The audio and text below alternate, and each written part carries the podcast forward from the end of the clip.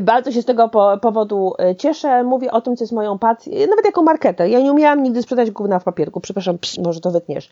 No w każdym razie ja muszę wierzyć w to, co e, ja muszę wierzyć w to, co robię, a tutaj zdecydowanie mam bardzo głębokie przekonanie o tym, że to działa, że to jest przydatne. Cześć, ja nazywam się Agata Chmielewska, a w tym podcaście dowiesz się, jak wykorzystać internet do rozwoju biznesu i samego siebie. Dziesiąty odcinek podcastu musi być wyjątkowy. Dlatego dziś rozmawiam z wyjątkową osobą. Z kobietą, która jest wulkanem energii. Z kobietą, która sprawia, że każdy smutas zaczyna się uśmiechać. Z kobietą, która odegrała ogromną rolę w moim życiu. Dlaczego? Ano, dlatego, że kiedyś miałam przyjemność z nią współpracować, która sprawiła, że młoda siksa, jaką byłam, bezboleśnie weszła do świata korpo i czuła się w nim naprawdę wspaniale. Kiedyś człowiek korpo, dziś pani biegająca z pisakami w ręku i powtarzająca: Ludzie flipują, serce rośnie. Co to jest flipowanie? To już opowie Gabrysia, dlatego nie przedłużam i zapraszam do wysłuchania rozmowy. Wierz mi, że naprawdę warto. Nawet dla samego poczucia tej energii i radości, jaka promienieje od Gabrieli Borowczyk. Zaczynamy! Cześć Gabrysiu, dziękuję, że zgodziłaś się ze mną porozmawiać. Po... Cała radość po mojej stronie. tak, bo znałyśmy się w sumie w dużej międzynarodowej firmie. Ja jeszcze. W... Takowoż. Tak, ja w... w poprzednim życiu, Agata, pamiętaj, tak. to było jeszcze czasy korpo. Tak, tak, tak. No ja miałam jedyną wtedy przygodę w moim życiu z korpo. A ja ostatnią. No właśnie. Zobacz, ty miałaś pierwszą, a ja ostatnią. No właśnie, moja była trochę krótsza od twojej, no ale... Oj tam. Ale, ale wyszło jak wyszło, ja, ja naprawdę bardzo miło wspominam, bo, bo nie znam korporacji tak naprawdę. Mm, tam jednak nie było. Może to właśnie przez twoje, twoją energię, można powiedzieć też tak było. No ale dobrze, później jakoś się rozstałyśmy, obie opuściłyśmy ową korporację i ja cię zobaczyłam w internecie nagle z mazakami yy, w ręku. I pomyślałeś sobie, Boże, przecież to w ogóle nie ta kobieta. Przecież no, jak myśmy się znały, to ona owszem używała mazaków, ale żeby aż tak? dokładnie, dokładnie. I jeszcze później patrzę, jeszcze tutaj budowanie marki osobistej, później archetypy. Kurczę, powiedz tak naprawdę, czym ty się zajmujesz, bo ja tego nie mogę rozgryźć. Aha, no, kiedyś, nie wiem, kto pamięta ze starszego pokolenia, w 40-latku Jedyna Kwiatkowska grała taką postać kobieta pracująca, żadnej pracy się nie boi. Ja tak trochę y, powoli się czuję, aczkolwiek powiem szczerze, że mm, to ja chyba właśnie teraz odnalazłam swoje miejsce na ziemi. To jest właśnie to, co ja powinnam całe życie robić. Ale e, wracając do tego, zaczęłaś od korpo, to powiedzmy sobie też szczerze, ja sobie cenię ten czas korpo. Ja w korpo przepracowałam 20 lat i mm, myślę, że dzisiaj nie byłabym tutaj, nie miałabym tej wiedzy e, i doświadczenia i pewnie nie robiłabym tego, co robię dzisiaj, gdyby jednak nie to doświadczenie korporacyjne, więc mimo, że mam takie czasem wrażenie, że trochę przydługawy był ten czas korpo, to on był szalenie owocny. E, I z drugiej strony, e, mm, ten ostatni czas, czy ostatnie korpo, o którym sobie wspominamy, też było dla mnie bardzo cenne, bo tam tak naprawdę poznałam świat internetów. I wszystkie przetargi, które organizowaliśmy, kiedy słuchaliśmy tych mądrych ludzi, którzy przychodzili i mówili o budowaniu marki w social media i tak dalej, i tak dalej, no to nie ukrywam, że to są ludzie, którzy w pewnym sensie byli dla mnie mentorami, mimo że ja wtedy byłam bardzo doświadczonym już marketerem, a oni przychodzili mi lat dwadzieścia kilka, ale to oni znali się na social mediach, a nie ja. I dzisiaj to wszystko wykorzystuję. Wiesz co, to jest takie ciekawe. Nie jestem jakąś szaloną fanką Steve'a Jobsa, ale bardzo cenię to, co on powiedział o connecting dots. Że nigdy nie wiesz, jakie um, etapy w twoim życiu, jakie umiejętności, które być może uważasz za zbyteczne, niepotrzebne ci się przydadzą. I tak właśnie się też w moim życiu wydarzyło. I teraz jak ja patrzę wstecz, mm, tak nawet jeszcze do czasów liceum, zawsze powtarzam na warsztatach, że ja na myśleniu wizualnym zarabiałam już w podstawówce i w liceum, ponieważ ja nigdy nie byłam biegła e, w kwestiach e, wychowania fizycznego, czyli nie dobiegłam, nie doskoczyłam, w życiu nie stanęłam na rękach, ale miałam zawsze piątkę, bo ja z tego pokolenia co jeszcze piątka była maksymalną oceną z WF-u, dlatego że ja prowadziłam kronikę szkolnego klubu sportowego i gazetkę szkolną. Zarabiałam na myśleniu wizualnym? Zarabiałam. No, no i e, wtedy trochę to było na takiej zasadzie, że ja to lubiłam, umiałam się tym bawić, bawiłam się letteringiem, wycinaniem, dbałam o to, żeby to jakoś fajnie wyglądało. Ja, ta gazetka szkolna to była taka, wiesz, taki mój Facebook wtedy, wiesz o co chodzi, mm -hmm. nie? Jak na to tak, patrzę, tak, myślę, tak. że to był taki mój wall na Facebooku po prostu. Nikt nie chciał tego robić, a mnie to pasjonowało. Moja mama się denerwowała, a po co ci to, bo ty zawsze też wcisnąć, wszyscy wszystko robią, każą ci robić i tak dalej. A mnie to fascynowało, ja to lubiłam i to była cała moja wielka pasja. Potem na te wszystkie lata e, korpo troszeczkę o tym zapomniałam, chociaż gdzieś poruszałam się przecież też w takich obszarach e, marketingowych, tak. reklamowych, no nie mogę powiedzieć, że to było e, coś zupełnie innego. I kiedy po tych 40 e, latach, e, jak klasyczny przykład tego, że po 40 zmienia się życie kobiety, no mi się też właśnie wtedy zmieniło i wyszłam na wolny rynek, już będąc e, trenerem, kończąc właśnie szkołę coachów i zaczęłam budować swoją markę osobistą. Nie ukrywam, że wykorzystywałam pewne rzeczy, które poznałam pracując jako szef marketingu i stąd też jedną z pierwszych rzeczy, którą z której zaczęłam szkolić, było właśnie budowanie marki osobistej. Nie ukrywajmy, że mechanizmy budowania marki w dużej mierze to są te same mechanizmy, które znamy z marketingu, z, budowania brandów, e, brandingowe. Oczywiście, że są też pewne różnice. No i tak się zaczęło. Mam takie chyba przekonanie, chyba słuszne, że byłam jedną z pierwszych osób, które w Polsce zaczęły mówić o świadomym budowaniu marki osobistej, a potem się tego bardzo dużo e, w sieci pojawiło. Ale ja też zajęłam się innymi rzeczami. Będąc już aktywnym trenerem, e, prowadząc szkolenia, po 20 latach flipcha, nie flipcharta, tylko PowerPointa, którego no, jak już, no już, co już można zrobić więcej w tym PowerPoincie, tak? Mm. Mm, e, łącznie z animacjami już wszystko przeszłam, e, jakby ninja e, PowerPointa. Pokochałam na nowo Flipchart. Na nowo pokochałam Flipchart i mm, przypomniałam sobie te wszystkie lata, te gazetki szkolne, te właśnie albumy. Wróciłam do tego letteringu, do takich prostych rzeczy. Oczywiście y, y, czułam taki głód wiedzy, że chcę więcej. Zaczęłam szukać w sieci. No już na szczęście istniał internet. I wtedy natrafiłam na coś takiego jak sketchnoting. I to zmieniło moje życie, Agata. No, mów dalej, mów dalej. To był taki moment w moim życiu, kiedy po prostu spojrzałam, pomyślałam sobie, Boże, to jest właśnie to, czego ja całe życie szukałam. I zaczęłam używać elementów notatek wizualnych na flipchartach mhm. E, i okazało się, że to chwyta, że ludzie tego e, potrzebują, że ludzie potrzebują wizualizacji. Zaczęłam szukać pewnych dowodów na to, e, że, że to działa, grzebać w badaniach. Na początku bardzo skąpo, różne, no niestety głównie amerykańskie są te badania ale które potwierdzają, że y, im większą ilość kanałów użyjemy do tego, żeby człowiek e, zapamiętał, tym łatwiej i trafniej i skuteczniej z naszym przekazem dojdziemy. I nie odkrywam tu Ameryki, no bo do dzisiaj wiemy y, i ty też wiesz, pracując, wykonując ten zawód, który teraz wykonujesz, że obraz rządzi, tak, że, mhm. E, że YouTube, że, że nie tylko słowo mówione i pisane, ale także okraszanie tego odpowiednim e, obrazkiem.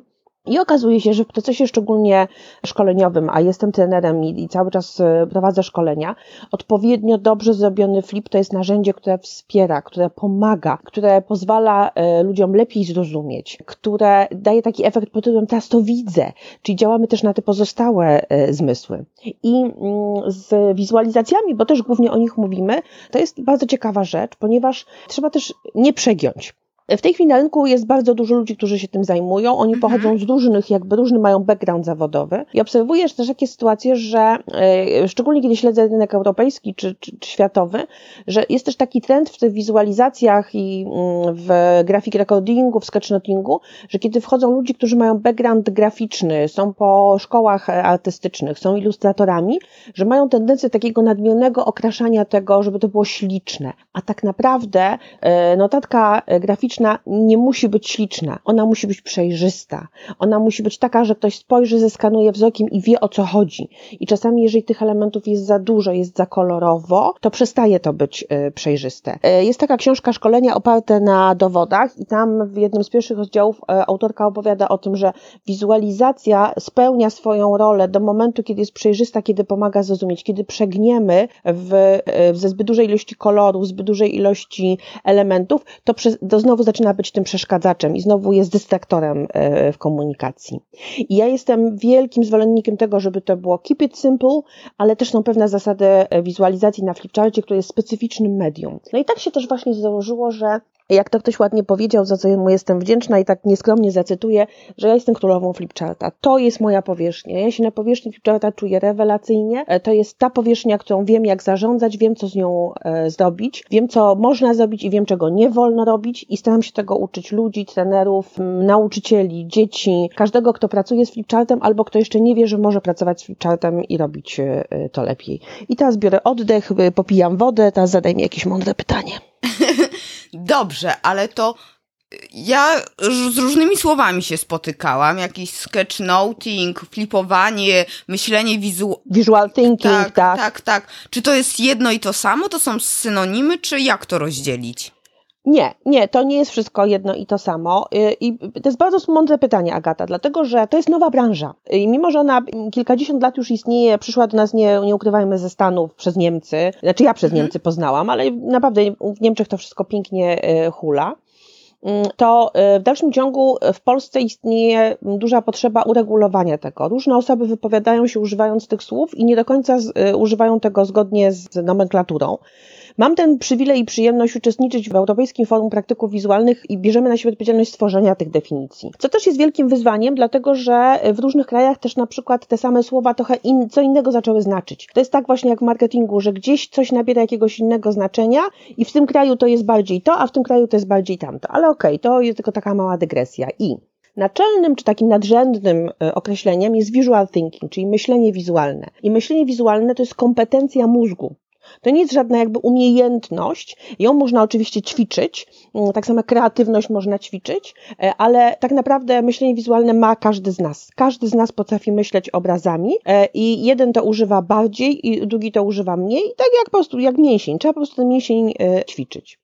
I teraz schodzimy do, do różnych określeń, żeby teraz nie, nie wchodzić w za dużo definicji, to powiedziałabym tylko kilka najważniejszych takich, żeby, żeby trochę wyjaśnić to w mhm. głowach. Mhm. Ja bym zaczęła od słowa sketchnoting. No niestety anglicyzmy tutaj w tej branży królują. Sketchnoting po polsku notatki wizualne, czyli właśnie mm, e, e, zapisanie tego, co słyszymy na wykładzie, czy na przykład czytamy książkę i sobie z niej robimy notatki wizualne, za pomocą słów, kształtów i ikonek. To jest taka, taka mieszanina tego, piszemy, to nie jest picture language, to nie są, odbiorca nie musi zgadnąć, co tam jest. My tam piszemy, ale też e, używamy pewnych e, ikonek, pewnych wizualizacji, pewnych prostych obrazków, po to, żeby mieć takie haki na uwagę i też takie kotwice, które w naszym mózgu pozwalają nam lepiej mhm. zapamiętać, bo jakkolwiek różnie badania są, nie, nie kłóćmy się teraz tu z autorami badań, e, mózg szybciej przetwarza obraz niż wyraz napisany. W związku z tym używamy tego po to, że kiedy później eko oko będzie skanowało tą notatkę, to y, y, y, szybciej skojarzy, otwierają się klapki w mózgu. I żeby to wszystko uporządkować, żeby to nie było chaotyczne, żeby był pewien taki flow, jaka kierunek patrzenia, do tego używamy pewnych kształtów, strzałek, konektorów, właśnie pól tekstowych, wyodrębniać pewne rzeczy. I są triki, no takie powiedziałabym już czysto graficzne pod tytułem, gdzie położyć kolor, żeby to było bardziej widoczne, które kolory powodują, że coś jest bardziej widoczne, które kolory są uzupełniające i są w tle, jakie kolory ze sobą dobierać, żeby nie zgrzytało w mózgu, które kolory to są kolory pobudzające, a które kolory to są kolory uspokajające, no i tak dalej, i tak dalej, i tak dalej. I to jest sketchnoting. Sketchnoting jako taki jest mnemotechniką indywidualną, czyli ja sama dla siebie robię sobie notatki, na przykład z webinaru. Na przykład czytam bardzo mądrą książkę i nie chcę, żeby mi umikały mądre treści, które w tej książce się pojawiają. Kiedyś na studiach robiłam fiszki, a dzisiaj robię sobie sketchnotki z tego. Zachęcam też dzieci, które uczymy sketchnotingu, żeby na przykład robiły sobie sketchnotki z, nie wiem, sytuacja polityczna w, w Niemczech, tak? Albo tam, nie wiem, budowa roślin, e, albo tam historia gospodarcza świata, inne tego typu rzeczy, dlatego, że to też pozwala im łatwiej się uczyć, wracają do tego, bo jakby każdy, czy studenci, czy każdy, kto się uczy, wraca do tych notatek i zamiast czytać teraz znowu tekst od lewej do prawej monotonny i trzy razy czyta i nie wie, co czyta, to właśnie szybko skanuje, pach, pach, otwierają się klapki w mózgu i już to wszystko działa. Natomiast sketchnoting, ponieważ jest mnemotechniką indywidualną, tak naprawdę może być troszeczkę mm, przeładowany, może być cienkopisem napisany, stawiamy sobie czerwoną kropkę, przecież my wiemy, co ta czerwona kropka znaczy, ale z chwilą, kiedy robimy to dla kogoś, na przykład, tak, y, oglądałam mm, wywiad z bardzo ciekawą osobą i jeżeli na przykład robiłabym sobie notatkę, a nie robiłam, bo akurat robiłam co innego, słuchając jednym uchem, mimo że było szalenie ciekawe, ale gdybym robiła notatkę, to mogłabym mieć taką nieodpartą potrzebę opublikować potem w komentarzu to tą moją notatkę, tak? Dlatego, że też dla kogoś pokazuję e, tą publikację. To nie mogę wtedy naćkać, nie mogę napisać czegoś nieczytelnie, nie mogę postawić czerwonej kropki, o której ja wiem tylko, co znaczy ta czerwona kropka. Czyli muszę zadbać o pewną przejrzystość. Natomiast kiedy przenosimy elementy sketchnotingu na różne powierzchnie, musimy też uwzględnić ich specyfikę. I tak, moją ukochaną powierzchnią jest flipchart, więc mhm. przeniesienie elementów sketchnotingu na flipchart to jest flipowanie. I wtedy też musimy zwrócić uwagę na to, że flipchart używany jest w takim otoczeniu, że na przykład na sali szkoleniowej odległość y, pomiędzy obserwatorem, uczestnikiem szkolenia, a flipchartem może być na przykład, nie wiem, 10 albo i więcej metrów. Czyli musimy to przewidzieć, żeby on był przejrzysty, żeby on był z daleka widoczny, żeby odpowiednio duże były litery, nie za dużo treści na jednym flipcharcie i tak dalej, i tak dalej. Z kolei flipchart to jest narzędzie, które ma służyć, wspierać trenera. W związku z tym są flipcharty, które służą różnym celom. Są flipcharty, które są czysto poglądowe, kiedy coś tłumaczymy na wcześniej przygotowanym flipcharcie. Są flipcharty, które są, tak bym powiedziała, półprzygotowane, bo dopiero pewne pola tekstowe, które są ciekawe, angażujące, przedstawiają pewną metaforę, e, e, uzupełniamy tymi treściami z grupą. Albo są flipcharty, które od początku powstają e, z udziałem grupy i wtedy wchodzimy w elementy facylitacji graficznej. To jest kolejna rzecz. Więc tak, jeżeli używamy elementów sketchnotingu na na powierzchni flipcharta. Ja to nazywam flipowanie, brand stworzony przeze mnie. Możecie się dziwić, ale naprawdę mam na to dowody, e, badania internetu przeprowadzone przez Brand24, że przed 2013 rokiem, kiedy ja po raz pierwszy przeprowadziłam warsztat flipowanie, to słowo nie było używane w tym kontekście. W ogóle nie było wywołania tego słowa e, e, w internecie. Dopiero od momentu, kiedy zaczęłam nazywać moje warsztaty flipowaniem, to, to, słowo, się, to słowo się pojawiło. Z czego jestem szalenie dumna, bo flipowanie niewątpliwie jest moim dzieckiem i nie jestem niestudzoną propagatorką tego e, dla mnie kompetencji. I teraz, e, jeżeli na przykład ktoś robi tak zwany grafik recording, grafik recording to jest wielkoformatowy zapis graficzny. Pewnie bywając na różnych konferencjach, byłaś e, pewnie Agata świadkiem tego, że oprócz prelegenta i grupy odbiorców jest jeszcze ktoś jeszcze w sali, kto robi na dużej przeważnie formacie, robi właśnie taką sketchnotingową notatkę z wielkoformatową z tego, co jest mówione. No i to jest grafik recording i on też bazuje na elementach sketchnotingu, ale znowu, ponieważ jest ogromna powierzchnia, a nie kartka A4, też ma swoją specyfikę. Też służy konkretnemu celowi tu i teraz. I dobry zapis graficzny, dobry grafik recording jest taki, że podchodzi na przykład wykładowca czy osoba prelegent, patrzy na tą notatkę i mówi dokładnie to chciałem powiedzieć. Bo to jest kompetencja analityczna grafik recordera. On nie tylko słucha w czasie rzeczywistym, co mówi prelegent, ale jeszcze musi wyłowić to, co jest najważniejsze, tak? Wyłowić to flow to clue, e, to podsumowanie. Tak. I nie chodzi o to, żeby to było ślicznie, ale chodzi o to, żeby to było przejrzyście. Oczywiście, że walory estetyczne też odgrywają tutaj ogromną rolę, ale tak naprawdę dobry zapis to jest taki, gdzie ty jako też na przykład odbiorca, słuchacz podchodzisz, mówisz tak było, tak mówił, dokładnie tak to jest i uporządkowało mi się tak, a przypominam sobie, a rzeczywiście on tam mówił o motylku, tak, bo gdzieś tam coś tam jest zostało e, narysowane. Ja bym chyba na tym nie wchodziłabym w, mm, w pozostałe definicje, aczkolwiek jedno chcę tylko jeszcze powiedzieć, że ogólna nazwa ludzi, którzy tym zajmują się, to jest tak zwany praktyk wizualny. Visual practitioner e, to są takie określenia mm, funkcjonujące na świecie, czyli ja jestem praktykiem wizualnym, sketchnoterzy, ludzie, którzy ręcznie robią y, różne formy sketchnotingowych zapisów na dużych, na małych formatach, tak jak mówiłam, to się różnie wtedy nazywa. To są wszystko praktycy wizualni. No i chyba tyle. Mhm. Użyłaś takie trudne słowo, facylitacja. E, możesz to rozwinąć? Już mówię. E, słowo, które robi furorę i myślę, że będzie robiło coraz większą furorę w świecie szkoleniowo-treningowym i nie tylko, jeżeli mamy trenera, jeżeli mamy coacha i mamy facylitatora, to facylitatorowi jest bliżej do coacha niż do trenera, ponieważ trener to jest tak zwany wielep. On wychodzi przed grupę i wie lepiej generalnie. Nie? I w skrajnym przypadku, kiedy mówimy o wielepnym trenerze, niepożądanym oczywiście skrajnym przypadku, oczywiście. taki trener może wyjść przed grupę, przeprowadzić szkolenie, a generalnie w ogóle nie potrzebuje do tego grupy. W sensie, czy grupa jest zaangażowana, czy nie, to jego to specjalnie nie interesuje, on ma coś do powiedzenia, wychodzi, koniec. Tak jak powiedziałam, jest to sytuacja niepożądana, ale w skrajnym wypadku tak się może zdarzyć. Natomiast to się nigdy nie zdarzy facilitatorowi, dlatego że facilitator, podobnie jak coach, dysponuje wiedzą na temat pewnej metodologii podejścia do problemu. Facilitacja służy rozwiązaniu pewnego problemu, dojściu do pewnego rozwiązania, do pewnego wyniku przez grupę. Czyli na przykład ja jako facilitator jestem w stanie przeprowadzić bardzo skutecznie facilitację problemu budowy silnika Boeinga 737. Domyślasz się, jaka jest moja wiedza na temat silników e, e, Boeinga, tak? Tak? Ale jestem tak. w stanie skutecznie to, taki, taki tak. jakiś problem techniczny rozwiązać, dlatego, że ja wiem, jak to zrobić, natomiast wiedzę, technikalia, y, sposoby i tak dalej robi grupa. Facylitator tylko stwarza pewne możliwości, proponując pewną formę pracy, do tego, żeby oni wpadli na coś, na co wcześniej nie wpadli. Dlatego, że poruszali się w swoim tunelu, y, doszli do ściany i powiedzieli, no nie wiem, nie?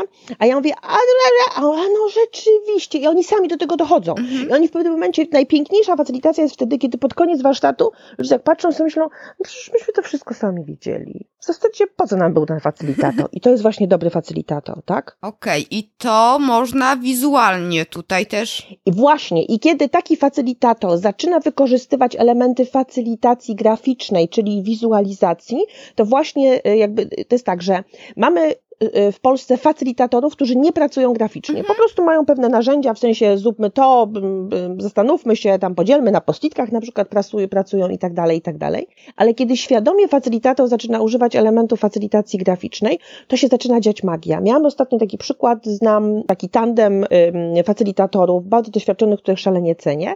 I oni, może skrzywdziłabym i tym powiedziała, że w ogóle nie używali elementów graficznych, ale powiedzmy z taką pewną dozą ostrożności ich używali używali. Mhm. I ostatnio mieliśmy możliwość tak sobie trochę więcej porozmawiać i poprosili mnie jakiś czas temu, żebym przygotowała im plansze do dyskusji, takie oparte na metaforach, tak? Czyli metaforycznie ludzie wchodzą w metaforę jak w masło. Kiedy chcemy o jakichś trudnych sytuacjach zrobić, trzeba znaleźć odpowiednią metaforę i żeby mogli o tym powiedzieć, otwarcie się podzielić swoimi problemami, frustracjami, to stwarzamy jakąś możliwość i, no i na przykład niech to będzie była metafora piekiełko, mhm. nie? To co w tym piekiełku jest i tak dalej, żeby ludzie powiedzieli wszystkie te swoje e, bolączki.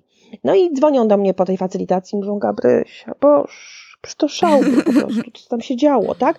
Jakieś było zaangażowanie, jakieś ludzie zdjęcia robili, cuda. Myśmy już tyle lat pracujemy jako facylitatorzy, nie widzieliśmy takiego zaangażowania. Dlatego, że wizualizacja powoduje właśnie takie emocje budzi. Mhm. E, powoduje zaangażowanie, wejście, motywowanie, chęć do pracy i rozwiązania. Tak jak mówią, ludzie wchodzą w metafory jak w masło. I wcale nie trzeba nie wiadomo jakichś skomplikowanych metafor e, szukać, bo to jest narzędzie, które po prostu bardzo angażuje. Działamy na mózg człowieka na różnych innych płaszczyznach, angażujemy je.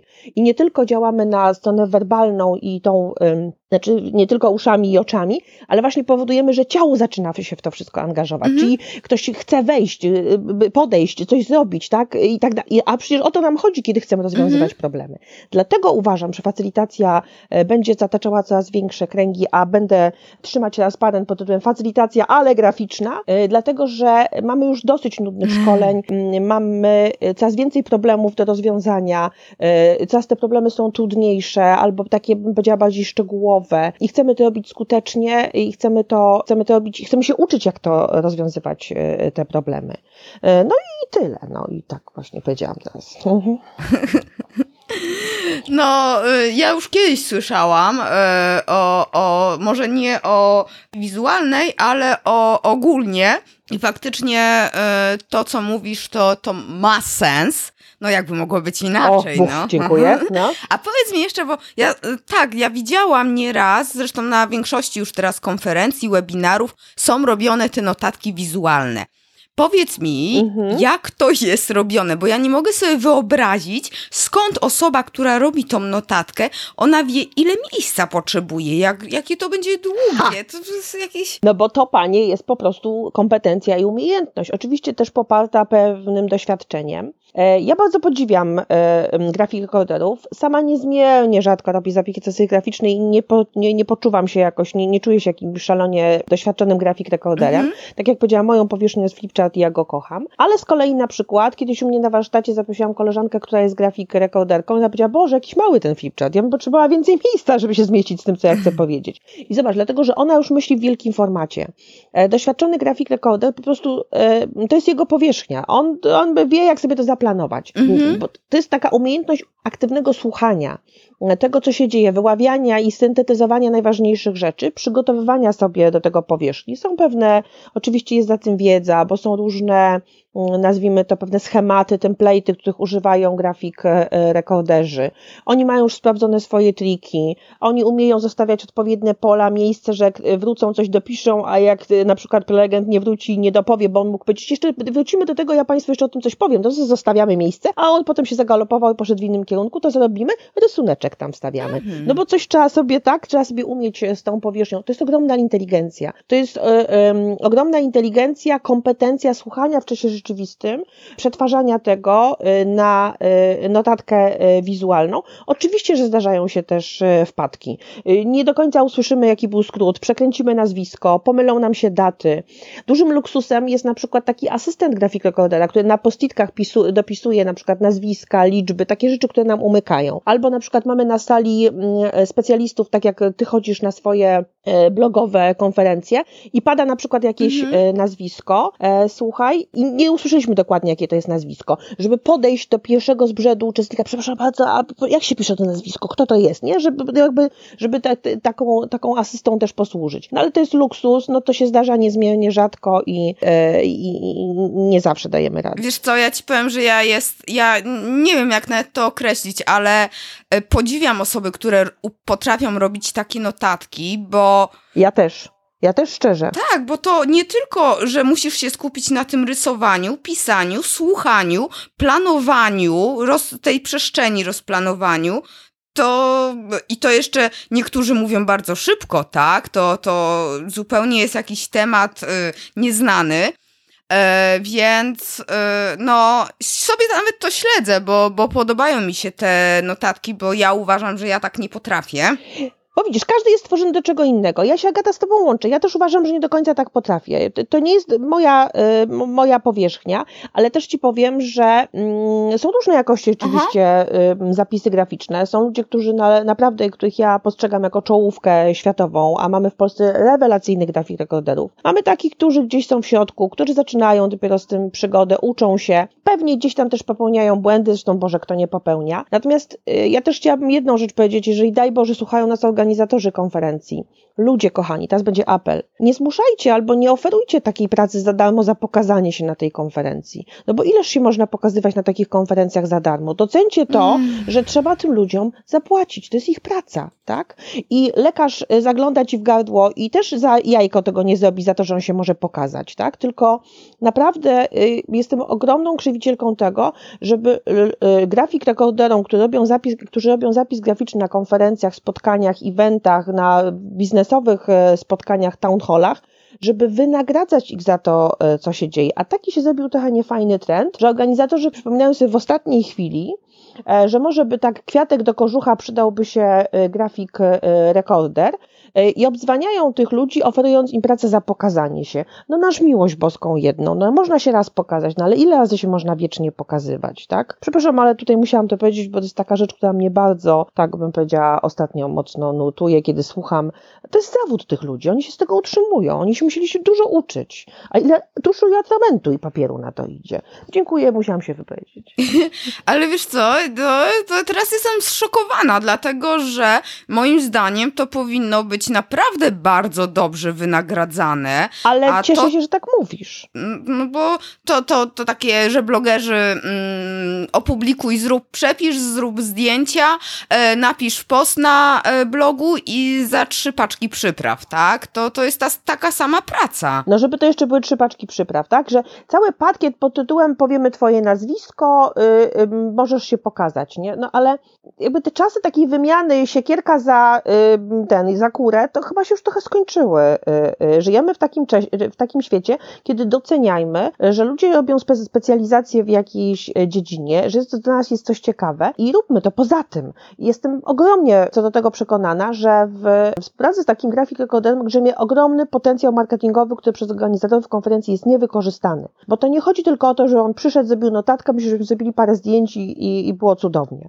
Można go zbriefować, można przygotować go do przygotowania wcześniej pewnych treści, boardów, e, takich tablic do selfie, do oznaczania się, do dzielenia się też tablic, gdzie by wpisywano swoje komentarze. No jakby niesamowity szum i baz marketingowy można tym e, odpowiednio wywołać, jeżeli się współpracuje z takim e, grafik rekorderem. I z nami widziałam na własne oczy wystąpienia, niestety nie w Polsce, kiedy na przykład prelegent wcześniej miał kontakt z takim grafik rekorderem, dał mu brief, o czym będzie mówił, jakie metafory będzie używał i w czasie wystąpienia na przykład czyli jakby prze, przekierowywał uwagę y, widowni, mówi, zobaczcie Państwo, i tam mamy narysowane pierwszy, drugi, trzeci krok, y, tu tam to zobaczcie, co z czego y, wynika. Dlatego, że ten grafik recorder robi to po to, żeby wspierać tego prelegenta, a nie z nim konkurować o uwagę odbiorców. Więc ja myślę, że przed nami jeszcze jest duża era i nie, nie odkrytego jeszcze przez organizatorów takich eventów w Polsce potencjału wielkoformatowego zapisu graficznego, którym jest grafik recording. Mhm. Nie, no w ogóle nawet nie, nie, nie brałam pod uwagę tego, że ktoś może za pokazanie się. Yy... Nagminne jest to, niestety nagminne jest to. Mm, no. No nie wiem, no. To...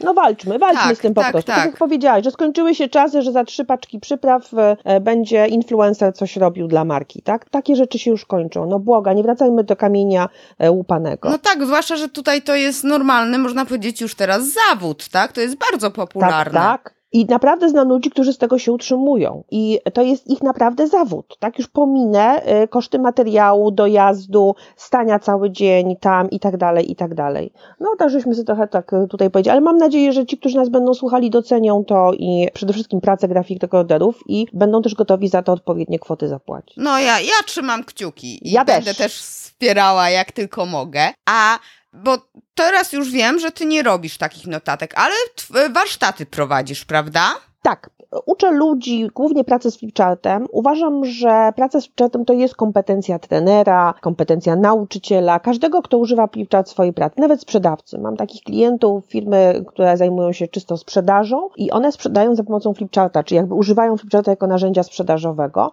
I też uczę ludzi, w jaki sposób to robić e, dobrze, w jaki sposób to przygotowywać, przemyśleć, w jaki sposób czuć się pewnie z flipchartem. A to, że to jest kompetencja, po raz pierwszy usłyszałam od moich klientów.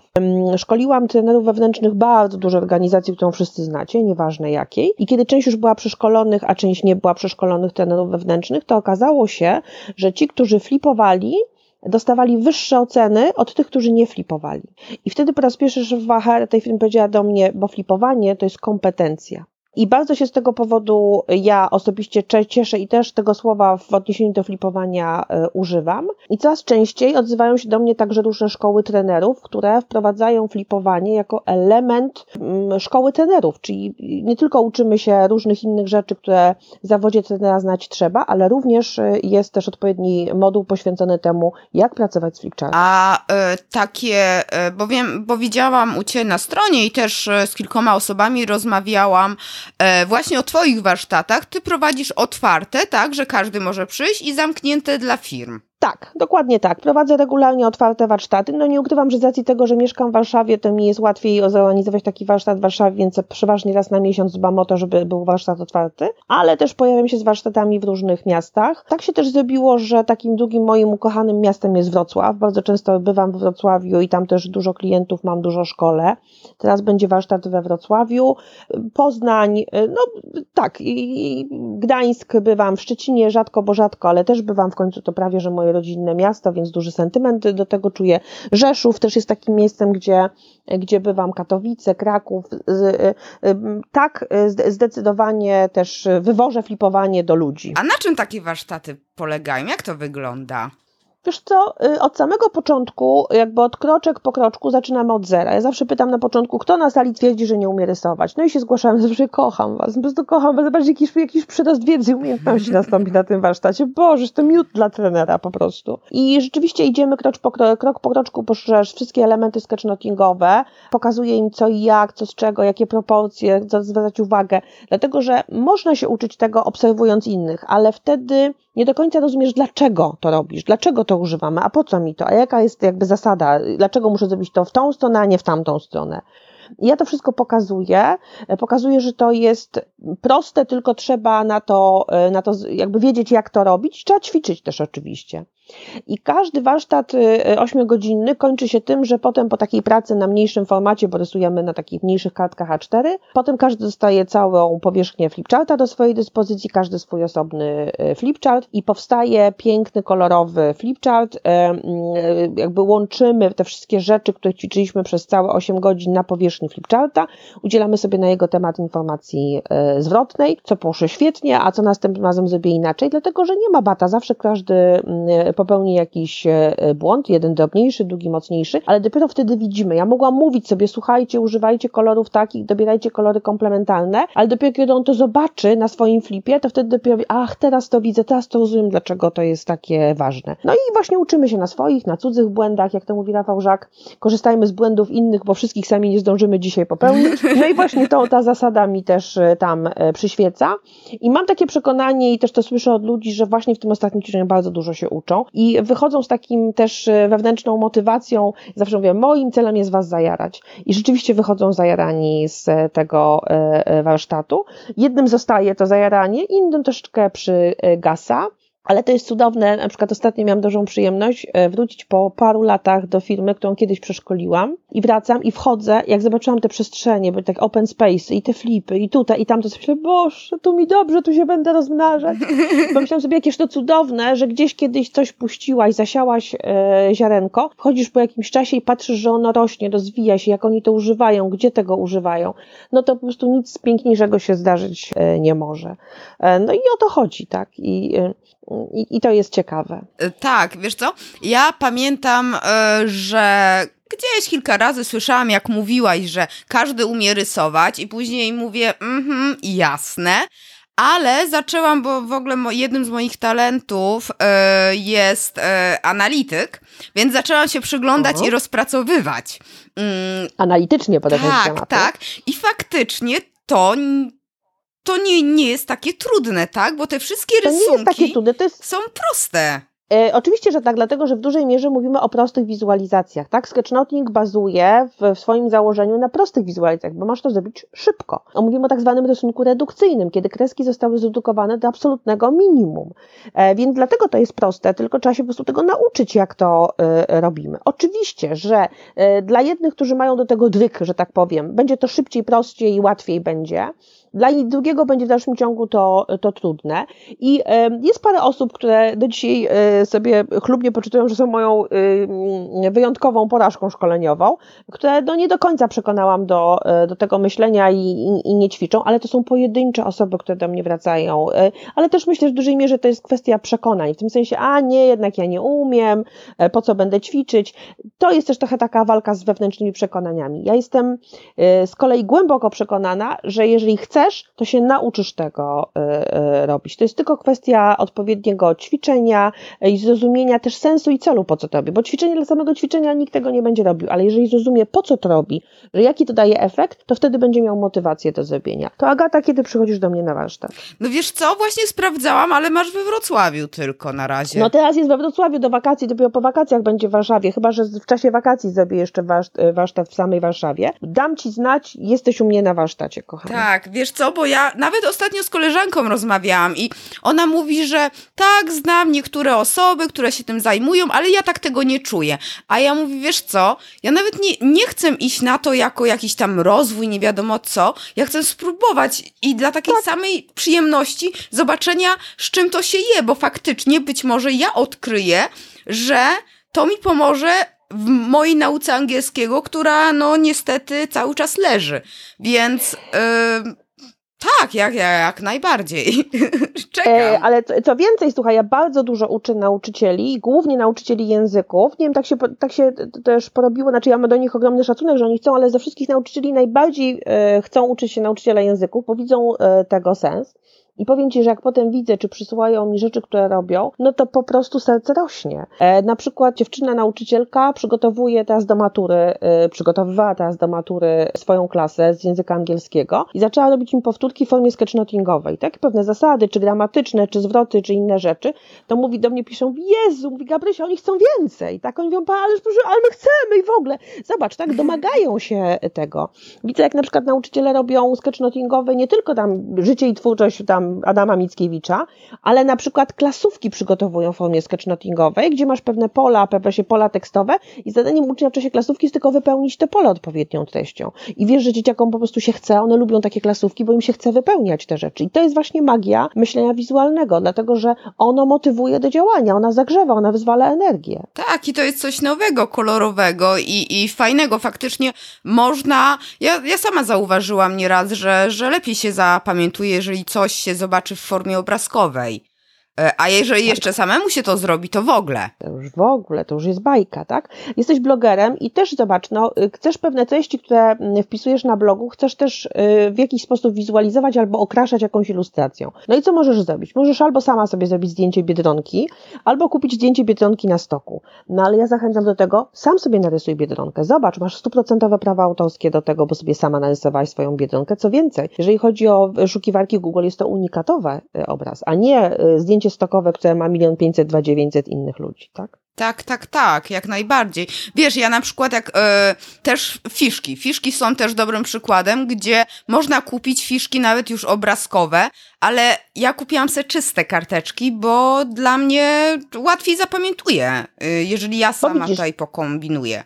Zdecydowanie, dlatego że też jest tak, że fiszka jest pewną wizualizacją i sposobem myślenia autora fiszki. I jemu się na przykład tam, nie wiem, słowo kojarzyło z czymś i być może akurat mówisz, o super, genialne, też twój mózg zadziała, a może na przykład nie, ja bym to zrobiła inaczej, tak? Mhm. E, I wtedy rysujesz sobie coś, co jest e, twoje. Jest coś w tym, że kiedy przerysowujemy to sami, kiedy zrobimy to właśnie sami, kiedy, e, kiedy jest to, wypływa to z nas, to łatwiej to zapamiętujemy. No i przede wszystkim ćwiczymy rękę, także mhm. wiesz, no już się cieszę na spotkanie z Tobą na warsztacie. Ja też. A powiedz mi, co jest najtrudniejsze właśnie dla osób? Bo mówiłaś też o kolorach i ja już zaczęłam myśleć, Boże, jakie to jest trudne. Będę jeszcze musiała wiedzieć, jaki kolor mogę użyć, a jakiego nie. Z jakimi problemami najczęściej się? Wiesz co, wszystko się da uprościć, Agata. Oczywiście, że cała sztuka y, doboru kolorów to na pewno na ASP nie wiem, ile tam jest, może trzy lata się uczą, nie wiem.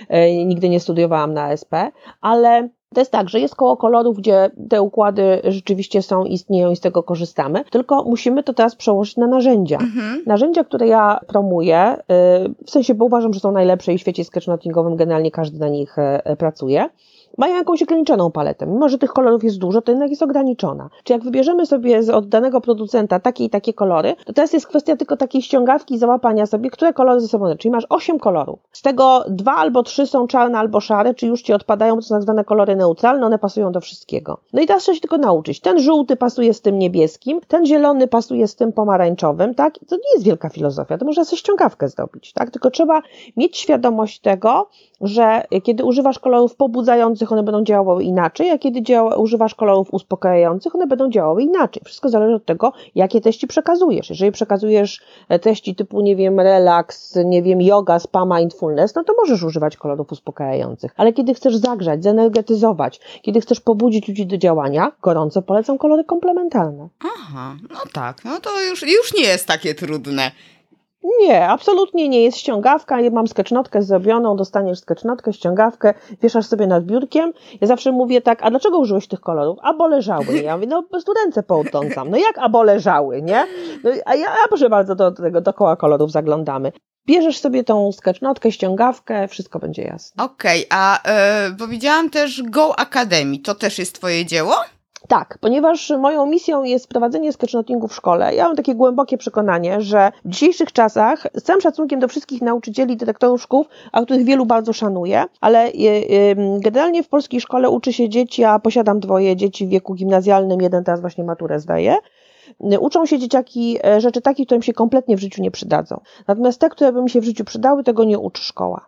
Szkoła trochę nie nadąża programowo nad potrzebami e, szybko rozwijającego się świata. I mam y, poza innymi przedmiotami, o których możemy sobie teraz mówić, bo to, to jest niestety, Agata, masz ten pecha, że zaczęłaś teraz taki temat, że ja mogłabym długo i namiętnie, a postaram się krótko.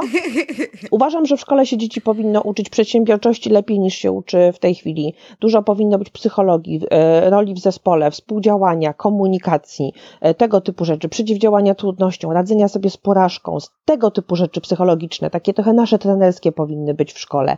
Efektywności, Mhm. Natomiast budowa pantefelka i analiza chemiczna, no nie wiem komu się przydaje, tak? Zróbmy badania i stwierdźmy ile osobom się przyda, przydały. Dlatego też powstała Go Academy. Akademia, którą razem z moimi szanownymi współkoleżankami, z tymi tworzymy we trzy tą akademię.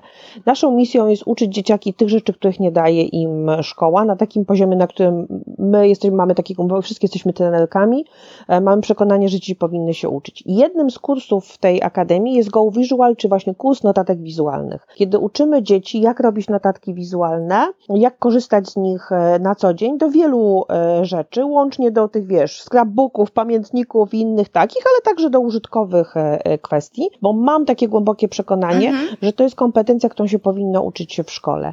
I wszystkich, którzy uczą w szkole, mają dzieci w wieku szkolnym, gorąco do tego zachęcam.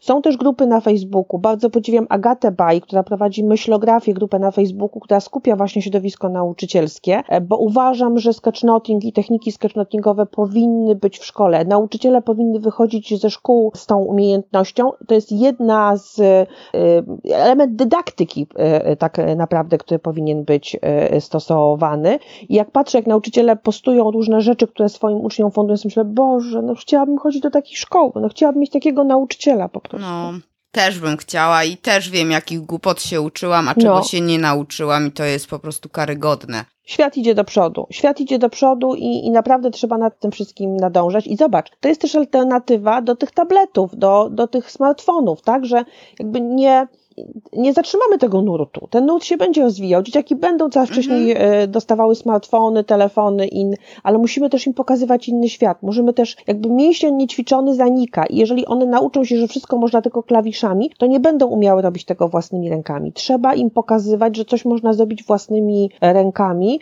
Trzeba ćwiczyć ten mięsień. Kreatywność, tak bym powiedziała, bardzo mocno uproszczona, to jest mięsień, który też trzeba ćwiczyć e, w mózgu i przyzwyczaja dzieci, nowe nawyki im stwarzać. No, no, no szkurcze no. Ale to jest, wiesz co, ja nie wiem, czy to jest udowodnione, czy nie, ale ja mam udowodnione, że jeżeli ja piszę ręką, a nie robię notatki na komputerze, ja lepiej zapamiętuję. E, jest takie badanie, nie do końca mówiące o tym, co mówisz, ale jest badanie, które porównuje, ile ludzie są w stanie, czy ile badani zapamiętywali, jeżeli czytali pewną treść na Kindlu, mhm. E, a w książce takiej drukowanej, takiej, wiesz, dotykowej. No i właśnie o to chodzi, że sam dotyk książki, przekładanie kartki. I zobacz, co jest też ciekawe, niesamowicie, Mianowicie przyswajanie wiedzy na czytniku elektronicznym powoduje, że otwierasz ten, ten czytnik i nie wiesz, ile tej wiedzy jest. Zobacz, bo to jest jakby internet jest nieograniczony. Rozumiesz, o co chodzi? I kolejna strona, i kolejna strona. Czyli twój mózg mhm. nie przygotowywuje się, aha, to jest tyle wiedzy do zapakowania, to puch, otworzę sobie taką odpowiednią półeczkę w mózgu. Wbrew pozorom tak to działa. A jeżeli dostajesz książkę, to już optycznie patrzysz, mówisz, o kurczę, 250 stron. Ale twój mózg dostaje sygnał, przygotuj sobie szufladkę w mózgu na 250 stron.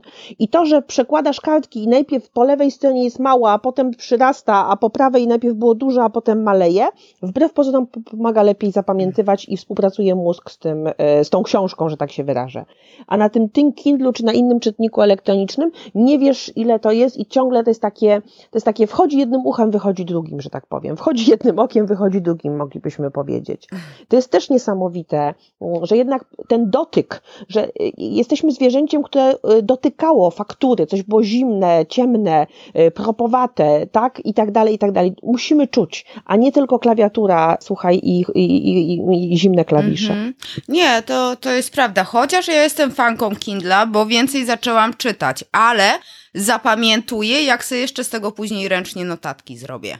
No i właśnie tutaj też jest sedno sprawy, też jakby, jakby też nie chcę wylewać dziecka z kąpielą nie chciałabym być źle zrozumiana, bo ja sama też e, korzystam z audiobooków i innych, ale robię sobie notatki wizualne. Sobie robię zakładeczkę, robię stop, wracam, coś notuję, sprawdzam, słucham też często w języku angielskim, próbuję jakieś słówka, które gdzieś mi tam nie znam tych słówek, próbuję je sprawdzać i tak dalej, i tak dalej, bo mam takie przekonanie, że trzeba sobie z tego robić e, notatki i wracam.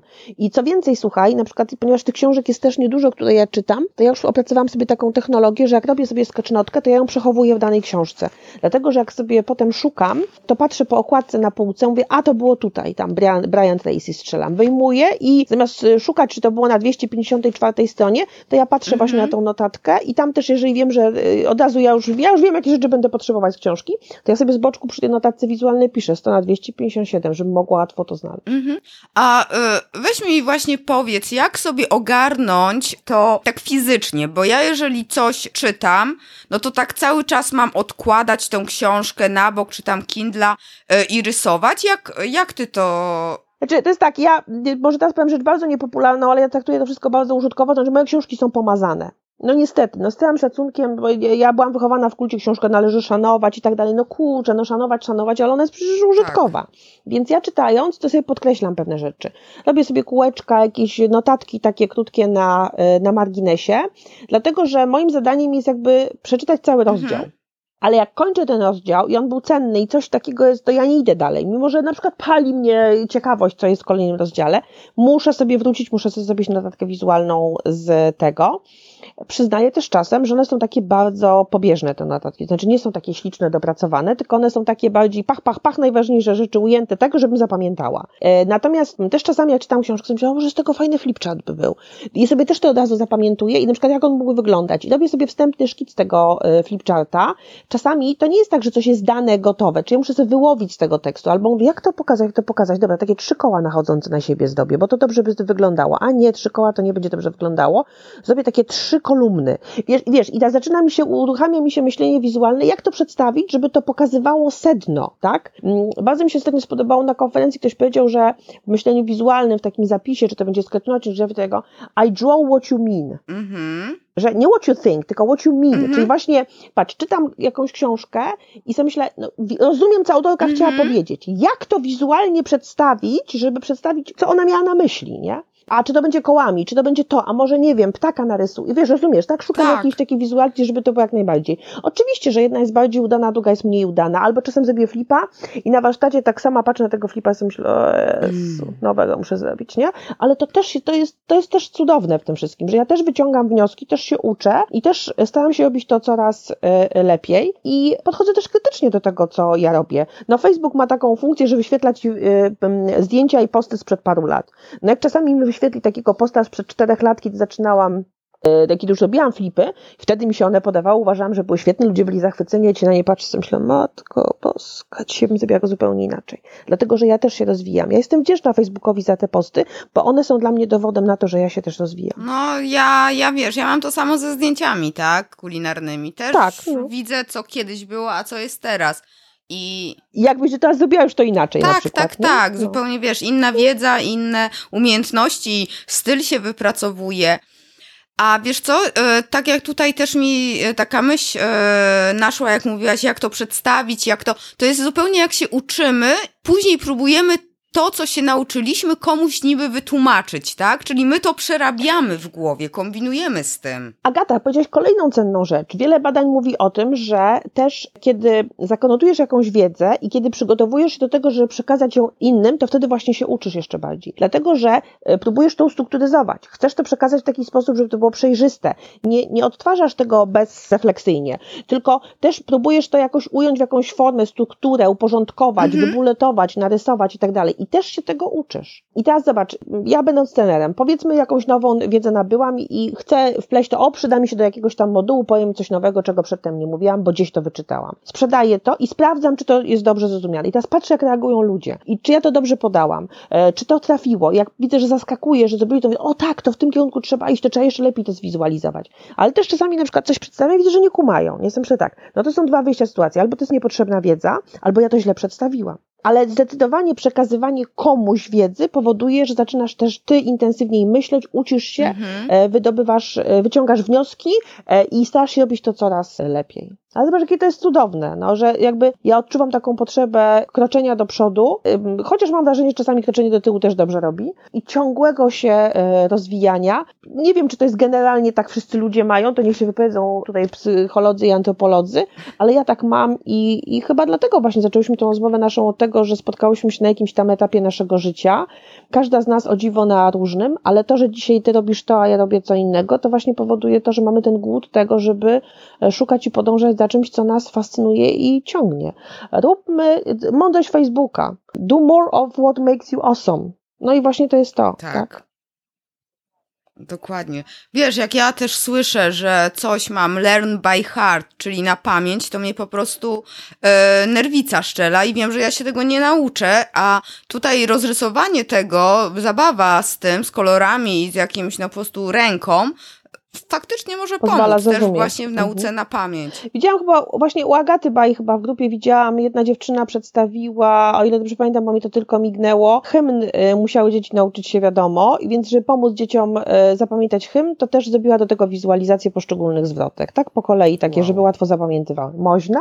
Można. Wow. No, powiem Ci, że no że tutaj mm? fajnie to brzmi. Chciałabyś do takiej szkoły chodzić? Bo ja bym chciała. No na nie? pewno, na pewno, bo od razu jest mhm. przyjemniej, tak? To nie jest wkuwanie no, no. na pamięć i przypisywanie książki. Tak jest. A wiesz co, widziałam też na, na, na stronie e, Go Academy, że w jednym z kursie oferujecie też test Galupa, tak? Ten test y, mocnych tak. stron. Ja sama go robiłam i czy któryś z talentów jakiś wykazuje większe predyspozycje właśnie do, y, do, do tego rysunku, do myślenia wizualnego, czy, czy to każdy ma takie same szanse? Wiesz to trudno mi jest powiedzieć, dlatego że trzeba byłoby zrobić badania, tak? Ilu ludzi, którym w teście Galupa wyszło to i tamto, to na przykład chętnie używają notatek wizualnych. No to jeszcze przed nami, kiedyś zrobimy te badania, Agata, w Polsce. -hmm. Natomiast na razie jeszcze takich badań nie ma. Ja coraz częściej przekonuję się, że notatki wizualne to jest to, co też mówiłyśmy, w dużej mierze też zdolności analityczne są. I to wcale nie to, że ktoś musi mieć kreatywność tam jakieś tam i tak dalej. Właśnie analiza, mhm. zdecydowanie też y, umiejętności analityczne bardzo się w notatkach wizualnych przydają, w ustrukturyzowaniu ich, przejrzystości, e, właśnie w umiejętności wyłowienia tego, co jest najważniejsze, kluczowe i tak dalej, i tak dalej. Na twoje pytanie nie do końca umiem odpowiedzieć, tak jak powiedziałam, z, z jakiego powodu. Natomiast y, ja też robiłam test Galupa i on w, na pewnym etapie mojego życia też e, mhm. zrobił u mnie taki efekt wow. Nie chcę no chyba mogę być śmiało, że zmienił moje życie. Dlatego też ja od jakiegoś czasu w mojej rodzinie oferowałam test Galupa każdemu, kto kończył 18 lat. Mhm. I mój syn teraz też skończył 18 lat i skończył go, skończył te 18 lat jeszcze przed maturą, bo on jeszcze w zeszłym roku skończył. I właśnie też e, robił test Galupa i zatrudniłam coacha, no bo z mamą się nie pracuje przecież, nie jak to. I on przeszedł z coachem cały taki proces nie tylko od testu Galupa, ale właśnie omówienia i, tak dalej, i tak dalej. I, jakby też bardzo mi się podobały nasze rozmowy, kiedy tak go pytam, no i co, no i co, nie chciałam być taka, wiesz, tamtego, no ale to, co możesz, to mi powiedz. I mm, żeby nie wypowiadać się tak mocno, yy, rozwodzić na ten temat, to jedno, jak to mój syn wrodzoną sobie prostotą powiedział, no wiesz, mamo, to było takie eye-opening. no, dosłownie tak powiedział, nie?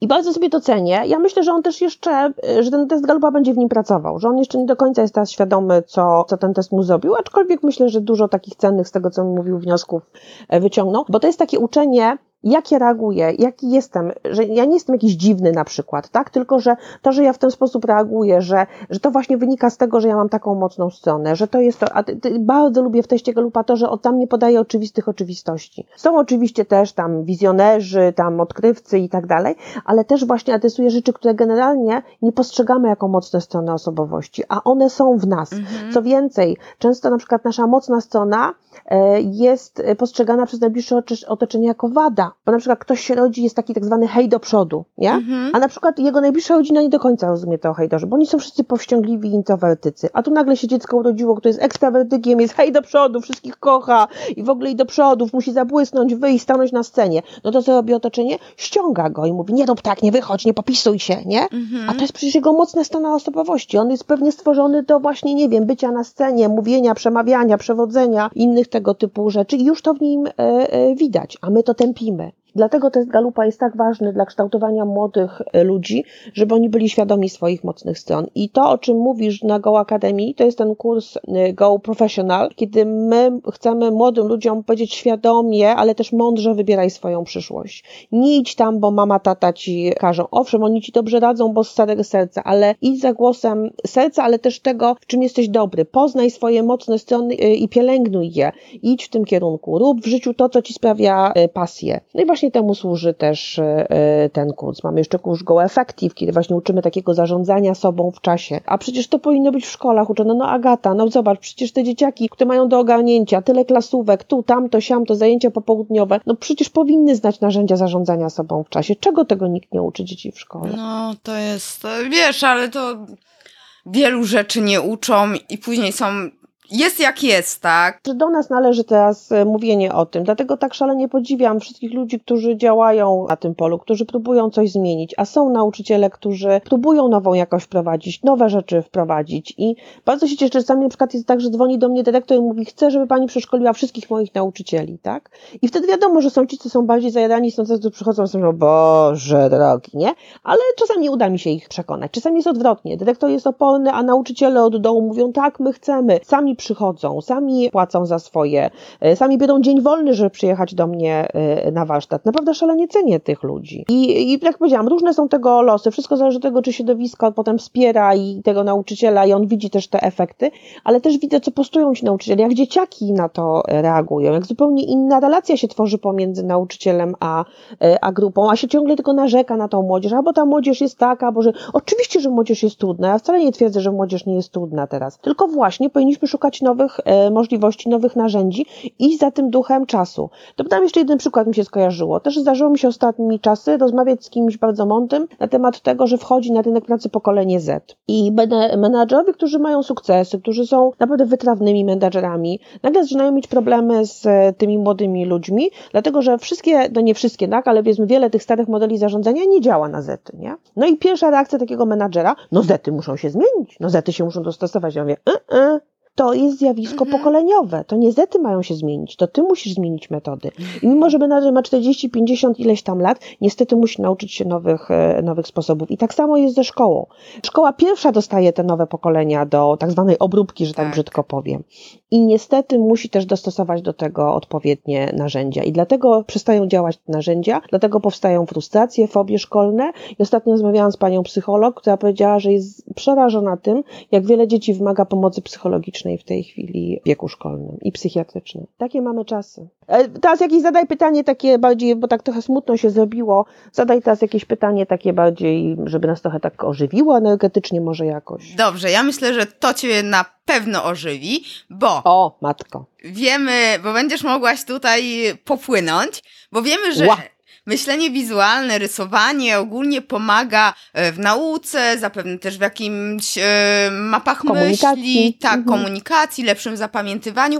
A jak w biznesie? No przecież, yy, zobacz, no a oczywiście, że też. Aczkolwiek powiem Ci, że to było dla mnie zaskoczenie, o dziwo, ale przyjmuję je z pokorą, dlatego, że zaczynałam robić flipowanie, to miałam takie przekonanie wtedy, że głównie będziemy, że głównie jest to kompetencja trenera, a może nauczyciela. I zaczęli się pojawiać biznesowcy, że tak powiem, czyli biznes zaczął się pojawiać na warsztatach i ja zaczęłam oczy otwierać ze zdziwienia, ale też y, no, uczyć się tego, dlaczego, po co i na co. I co się okazuje?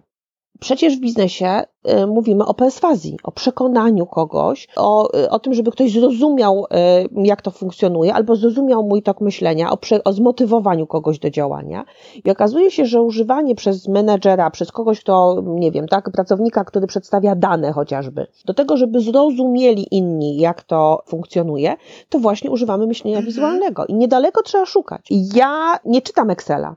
Tak? Ja podziwiam ludzi, miałam taką koleżankę w pracy, Jolu, pozdrawiam cię, która brała tabelkę excelowską, która tam miała, nie 20 rubryk wzdłuż wszerz tamtego, patrzyła tak mniej więcej o takim, mówię, ale to jest źle dodane. Myślę, matko, jednak zamknęli na 5 lat, ja nie znalazła, że to jest źle dodane. Ona to widziała, ale ja nie mam tej umiejętności i pamiętam na wszelkich y, wielkich zebraniach jeszcze w korpach, czy jakichś zgromadzeniach zarządów, kiedy tam się wyniki były prezentowane, to pamiętam, że jak, jak w zależności od tego, no różni tam byli ci przedstawiciele tych działów analitycznych, jak wychodził ktoś i prezentował same te y, tabelki excelowskie, to ja siedziałam sobie myślę, Boże, nic nie widzę, jakaś głupia jestem w ogóle, nie?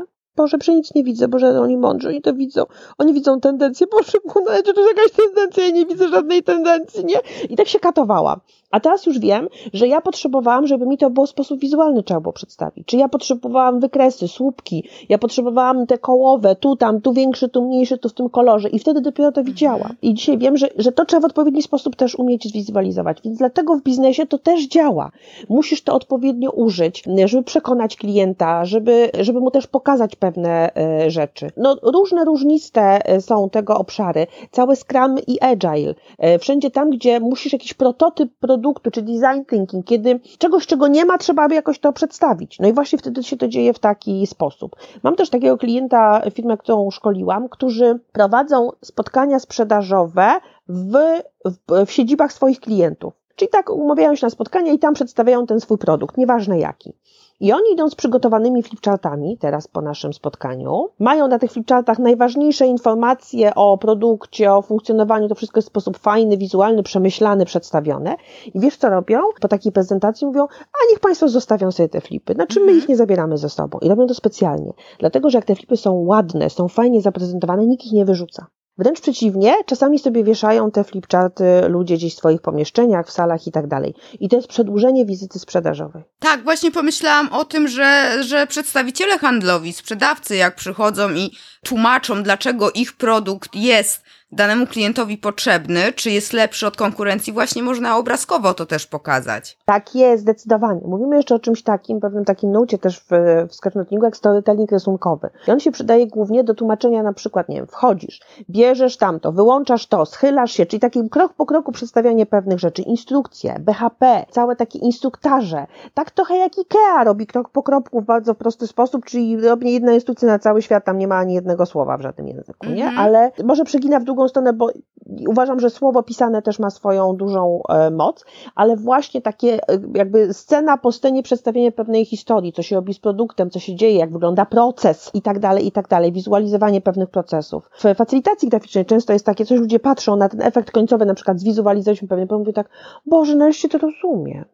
Teraz już wiem, co z czego wynika. Albo na przykład kiedyś byłam świadkiem takiej sceny, kiedy mm, ludzie, no, powiedziałabym, mm, liniowi, którzy, którzy mają takie wrażenie, że przykładają tylko śrubkę z prawej strony na lewą, zostali zaproszeni na spotkanie i mieli właśnie tam wpisać, co robią na konkretnych etapach procesu i było takie, to oni teraz zrozumieli, jak to jest ważne, że oni przekładają tą śrubkę. Jak to jest ważne, żeby oni dobrze przetworzyli tą, yy, przełożyli tą śrubkę. I to jest ta magia myślenia wizualnego, że ludzie widzą swoje miejsce, widzą te zależności, widzą co z czego wynika, mówią, Boże, teraz to ja to wszystko, ja to widzę nareszcie. A Wiesz, o czym jeszcze pomyślałam? Pamiętasz, jak jeszcze razem pracowałyśmy, to przychodziły agencje i nam No. sprzedawały pomysły na reklamy. Przychodzili z takimi czarnymi e, planszami, które ja później brałam do domu do zdjęć i pokazywali jakieś tam wydruki. No i to Tak. było fajne, ale gdyby oni jeszcze zaczęli rysować i przekonywać nas, dlaczego ten pomysł on wypali, dlaczego on będzie miał efekty, dlaczego ludzie to polubią, to, to myślę, że ciebie to na pewno przekonało, ale ogólnie by dało zrozumienie. Tak, wiesz co, no, może tak. Oczywiście, że są pewnie pewnie jakieś branże, gdzie to nie wypali z różnych powodów albo nie do końca Mhm. zadziała, ale zdecydowanie jest tak, że można mieć pewne rzeczy przygotowane, a można też nauczyć się testowania przy kliencie w czasie rzeczywistym. I wymaga dużej wiedzy i doświadczenia, żeby to robić tak za przeproszeniem ad hoc strzelił na, bez, bez zastanowienia. Z reguły tak naprawdę, jak to świetnie potrafi rysować przy kliencie, to on ma to z góry opracowane. Czyli on wie, co chce zrobić, wie, co chce narysować i to wcześniej już przećwiczył. Widziałam jakiś taki wykład jakiegoś posła amerykańskiego, który przedstawiał wykład, nawet mogę powiedzieć, że to było pierwsze 100 dni Trumpa, i słuchaj, on mówił, by- było takie cięcie do pasa, był flipchart za nim i on poszczególne partie tego, co mówił, e, wizualizował w, czasie te, w takiej notatce na flipcharcie i pod koniec tego wykładu, który tam trwał chyba z 15 czy 20 minut, było tak, że on skończył mówienie to, co miał do powiedzenia, a z tyłu była z tego notatka wizualna. No powiem krótko po staropolsku, osom. nie?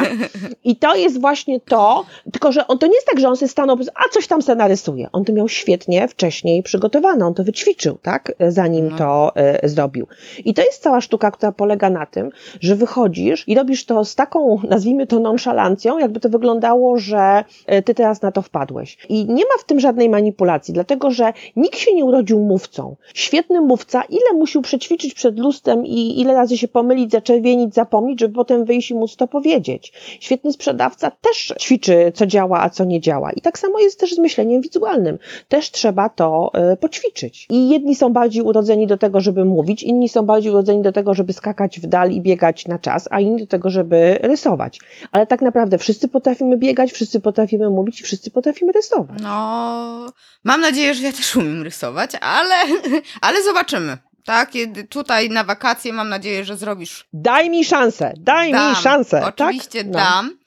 A wiesz co, to jeszcze takie mam pytanko. Jak ty w ogóle, e, no bo ja ciebie kojarzę, jeżeli myślę o, myślę o myśleniu wizualnym, e, rysowaniu, to faktycznie mam ciebie przed oczami, jakoś na ciebie wpadłam i e, wtedy... no bo tam na Facebooku byłyśmy połączone. Tak, tak, no. tak, ale powiedz mi jak, no bo teraz już prężnie w tym temacie działasz. Jak było, jak rozkręcałaś w ogóle tą swoją działalność? Jak to promowałaś? Poczta pantoflowa, czy, czy, czy jakieś działania marketingowe e, podejmowałaś? Agata, jakie jest największe dobro marketingu? rekomendacja. No tak. I e, ponieważ uczę trenerów też w szkole trenerów i, i, i, sama to jest naczelna zasada mojego życia zawodowego jako trener. Rób takie rzeczy, żeby ludzie cię polecali. I to jest jakby naczelna zasada też e, w tym wypadku takiej rekomendowanej marki osobistej. I żeby było śmiesznie, trzeba też słuchać ludzi. Mhm. Kiedy ja wyszłam na rynek jako trener i coach, Wcale nie miałam zamiaru e, z tego szkolić. Ja używałam to jako narzędzia, które wspierało moją działalność. Mi się wydawało, że ja będę szkoliła głównie z marketingu, strategia, zarządzanie, o tego typu rzeczy i tak dalej, i tak dalej. Ale trzeba słuchać ludzi. I to ludzie zaczęli do mnie mówić, a tak jak powiedziałam, uczę w szkole trenerów i to w szkole trenerów uczestnicy warsztatu powiedzieli, Gabrysia, wiesz co, no super, ale a może byś nam zrobiła szkolenie, jak się robi takie flipy. Jak po raz pierwszy padło, sobie myślę, no ale jak, no takie szkolenie, no, będziemy rysować na tym szkoleniu, tak wiesz, taką pewną dozą -hmm. nieśmiałości do tego podeszłam. No jak się trzesz czwarty, piąty, dziesiąty, czterdziesty mówi, ale on chce szkolenie z tego, jak się robi takie flipy, no to zaczęłam e, coś robić w tym kierunku i pamiętam, że pierwszy raz zrobiłam Flipowanie na klubie trenera w Akademii SET, e, czyli w mojej alma mater, jeżeli chodzi o szkołę trenerów. W dalszym ciągu tam jestem wykładowcą, trenerem wykładowcą. I tam zrobiłam na klubie trenera, e, chyba 20 osób wtedy przyszło na to spotkanie. I zobaczyłam tą energię, tą moc. I też, wiesz, ja jako trener poczułam to moje flow. I pomyślałam sobie, Boże, to tak jak na bakteria, tu mi dobrze, tu się będę rozmnażać. I myślę, Boże, to jest w ogóle... I, i wiesz, i buch, buch, buch, zaczęłam sobie to, i to też ewaluowało. I pierwszy, drugi, czwarty, piąty y, warsztat flipowania, one się zmieniały. Jak mam y, uczestników, którzy na przykład po paru latach wracają do mnie na flipowanie, to jest ciekawe, nie? Że byli mhm. na przykład u mnie trzy lata temu i po jakimś czasie wracają. Mówią, że jest co innego, w tym sensie, że oni też widzą zmiany, że coś... Bo ja się też rozwijam, bo ja też zmieniam ten y, warsztat. I on ku moim zaskoczeniu nie ukrywam też, to nie, nie był jakiś wyrachowany marketing za tym stał, to była pasja, to było zaangażowanie, dawanie te, tego, że ja, ja mogłam pokazać na sali szkoleniowej moją całą osobowość, moją pasję, że także ja się gotuję, że tam mi syczy, tam mi paruje mi głowa, kiedy ja to prezentuję. I, i ta pasja też zaraża. I ludzie y, doznają tego efektu te, takiej, takiej magii na tym e, warsztacie, rekomendują mnie dalej i efekt kuli śniegowej poszedł e, potem. Oczywiście, że też prowadzę różne działania marketingowe, ale z ręką na sercu powiem, że bazuję głównie na tym, żeby dawać, żeby się dzielić, żeby, te, żeby zrobić taką atmosferę na tych warsztatach, która zagrzewa, która e, taki daje mm, taki empowerment ludziom do tego, żeby coś robić, żeby i wzrastać ludzi i to po prostu wraca do mnie. Tak, no ja widziałam, że właśnie działa działasz e, na, w social mediach, ale nie, nie spotkałam żadnej twojej reklamy, stąd tak podpytuję. A bywa czasami, tak? Na przykład jakiś tam jest warsztat, gdzie jest jeszcze, jeszcze w Warszawie raczej się nie zdarza, żeby, żeby, żeby się nie wyprzedał e, warsztat, ale na przykład są miasta, gdzie tam powiedzmy brakuje jeszcze tam 3-4 osoby mogły dołączyć, to wtedy na przykład uruchamiam reklamę na Facebooku, ależ owszem, czemu nie, ale mhm. lokalną, tak? Czyli na przykład na tam Poznań, tak? Czy nam na inne, e, na inne miasta. Natomiast no mam taką, e, taką sketchnotkę ciągle wiszącą nad moim biurkiem z różnymi pomysłami, co też ja nie będę robić jeszcze, jeżeli chodzi o myślenie wizualne, tylko ja mam jeden problem. Ja mam po prostu za mało czasu. A, to każdy ma ten problem. Znam go, tak. znam go. Tak, ja mam za mało czasu. Tak? A jeszcze jestem, wiesz, mimo wszystko full etatową matką, e, żoną i córką i w związku z tym też te pewne rzeczy, kwestie rodzinne też mnie e, pochłaniają. W związku z tym to nie jest tak do końca, że, e, że na wszystkie te pomysły mam czas ale ja przynajmniej część z nich zrealizuję, zdecydowanie. Tak, one tak tutaj są i tak nade mną y, wiszą. E, no już na dniach będą karty storytellingowe, są karty archetypów. No i nie, niech się dzieje, no niech, niech idzie to wszystko, niech się rozwija. Mhm. Niech ludzie korzystają z tego. Pewnie. Pewnie, no właśnie widziałam, że, że stworzyłaś takie karty y, archetypów marki i też tam one są rysunkowe, tak? tak. Czarno-białe, ale mają y, obrazki jakieś. Y, ale oszczędnie z tymi obrazkami, bo sama magia y, archetypu też działa. Tutaj właśnie obrazek ma wspierać, on jest taki, właśnie -hmm. specjalnie one nie są kolorowe. Długo nad tym myślałam, miałam takie przekonanie, z różnymi osobami też to konsultowałam, różne były zdania, w końcu zdecydowałam na przykład, że one nie są kolorowe. Dlatego, żeby nie odwracać uwagi, żeby nie przekolorować, jest, trzeba skupić się jednak na, bo to są głębokie karty, żeby, żeby przenieść pół ciężkości na coś e, innego. Ale też zobacz, one były bardzo oszczędne, takie powiedziałabym, będzie eklektyczne wręcz, mhm. a teraz wspólnie z moim szanownym kolegą Markiem Staniszewskim wydajemy karty opowieści, czyli karty storytellingowe i one też są monochromatyczne, są jakby w jednej tonacji utrzymane, ale już jednak troszeczkę ta strefa e, wizualna jest trochę poprawiona, bo to też, to też jest fajne, bo też pokazuje na jakim ja jestem etapie, że ja też się rozwijam i ja też już e, pewne rzeczy robię inaczej. Mhm. Ja już mnie świeżbi ręka, żeby na przykład odświeżyć karty archetypów, trochę tam dodać do nich cieniutka, szarości, jakiegoś tam, wiesz, pobłysku, mhm. poświaty i innych tego typu rzeczy, ale na razie niech mnie nie świeżbi, na razie się bije po tej łapce, mówię, a ty, a ty, nie, nie, nie, to się skup na czym innym, tam nie wracaj, nie wracaj. No. Tak, trzeba iść, iść do przodu. Ale dalej, jak e, dalej e, prowadzisz też szkolenia z te coachingowe, zbudowania marki, archetypu? Tak, też to, co było kiedyś moją taką główną nogą, czyli budowanie marki osobistej, w tej chwili nie ukrywam, stało się taką mniejszą nóżką, e, ale robię, lubię i teraz właśnie na przykład w przyszłym tygodniu na trzydniowy warsztat budowania e, marki osobistej do całej organizacji jadę i tam będziemy sobie e, razem wspólnie nad tym pracować, wykorzystując archetypy i storytelling, inne tego typu rzeczy, ale nie, nie ukrywam też, że, że, że kręci mnie bardzo facylitacja i w tym kierunku się rozwijam i teraz zaczynam szkołę facylitatorów. Pracuję facylitacyjnie, nazywam siebie facylitatorem, ale mam taką też pokorę wewnętrzną, że chciałabym jednak zostać profesjonalnym, certyfikowanym facylitatorem. W związku z tym też wracam e, do, do podstaw i chcę skończyć szkołę facylitatorów i bardzo kręci mnie bycie facylitatorem, takim właśnie marketingowym i strategicznym, co de facto już też robię, ale właśnie w takim mocno ujęciem graficznym, czyli taka facylitacja graficzna. No nie wyobrażam sobie ciebie bez elementów elementów graficznych, to tutaj... Nie, ja też już sobie teraz nie wyobrażam. Co więcej, słuchaj, wiesz co, ja już teraz na przykład na urodziny imieniny rzadko kiedy się mogę pojawić bez jakiejś sketchnotki mhm. dla y, y, jubilata, słuchaj, y, no bo tak już to się właśnie z tym kojarzy, tak? No. Tak, tak, tak. Wiesz co, ja też zaczęłam, zaczęłam po prostu obserwować i tak się interesować, stąd też i wasz, o warsztatach wiem, kiedy, y, kiedy masz. Cieszę się bardzo, tylko w końcu przyjdź. Tak, tak, no, no czekam, tak, czekam, czekam. No teraz na... rozumiem, muszę uruchomić nową datę. No dobrze, dobrze, piłka po mojej stronie. No, tak, okay. tak. I daj mi znać. Chyba jest dużo narzędzi różnych, prawda? Teraz już to, to jest tak popularne jak z tym malowaniem kredkami. Każda firma wypuszcza kredki i można się trochę chyba w tym pogubić. Przynajmniej ja się pogubiłam. Już zatrzymałam się na etapie, Boże, ale jakie ja mam mazaki kupić? Więc posłuchaj, wszystko też o tym, o wszystkim tym też e, mówię. Rzeczywiście masz rację, pojawia się dużo tych mazaków, ale jak mm, wyznaczymy sobie pewne wymagania co do tego sprzętu, tak się na końcu okazuje, że zostaje jedna firma. Aha. Mm, więc e, nie, nie ukrywam, tak, nie wiem czy mogę, tak? Możesz. Bo to taki już product placement był. Mogę, tak. tak? No nie ukrywam, że Noilandy królują. Niemiecka firma Noiland. I jeżeli chodzi o pracę na flipcharcie, zdecydowanie Noilandy.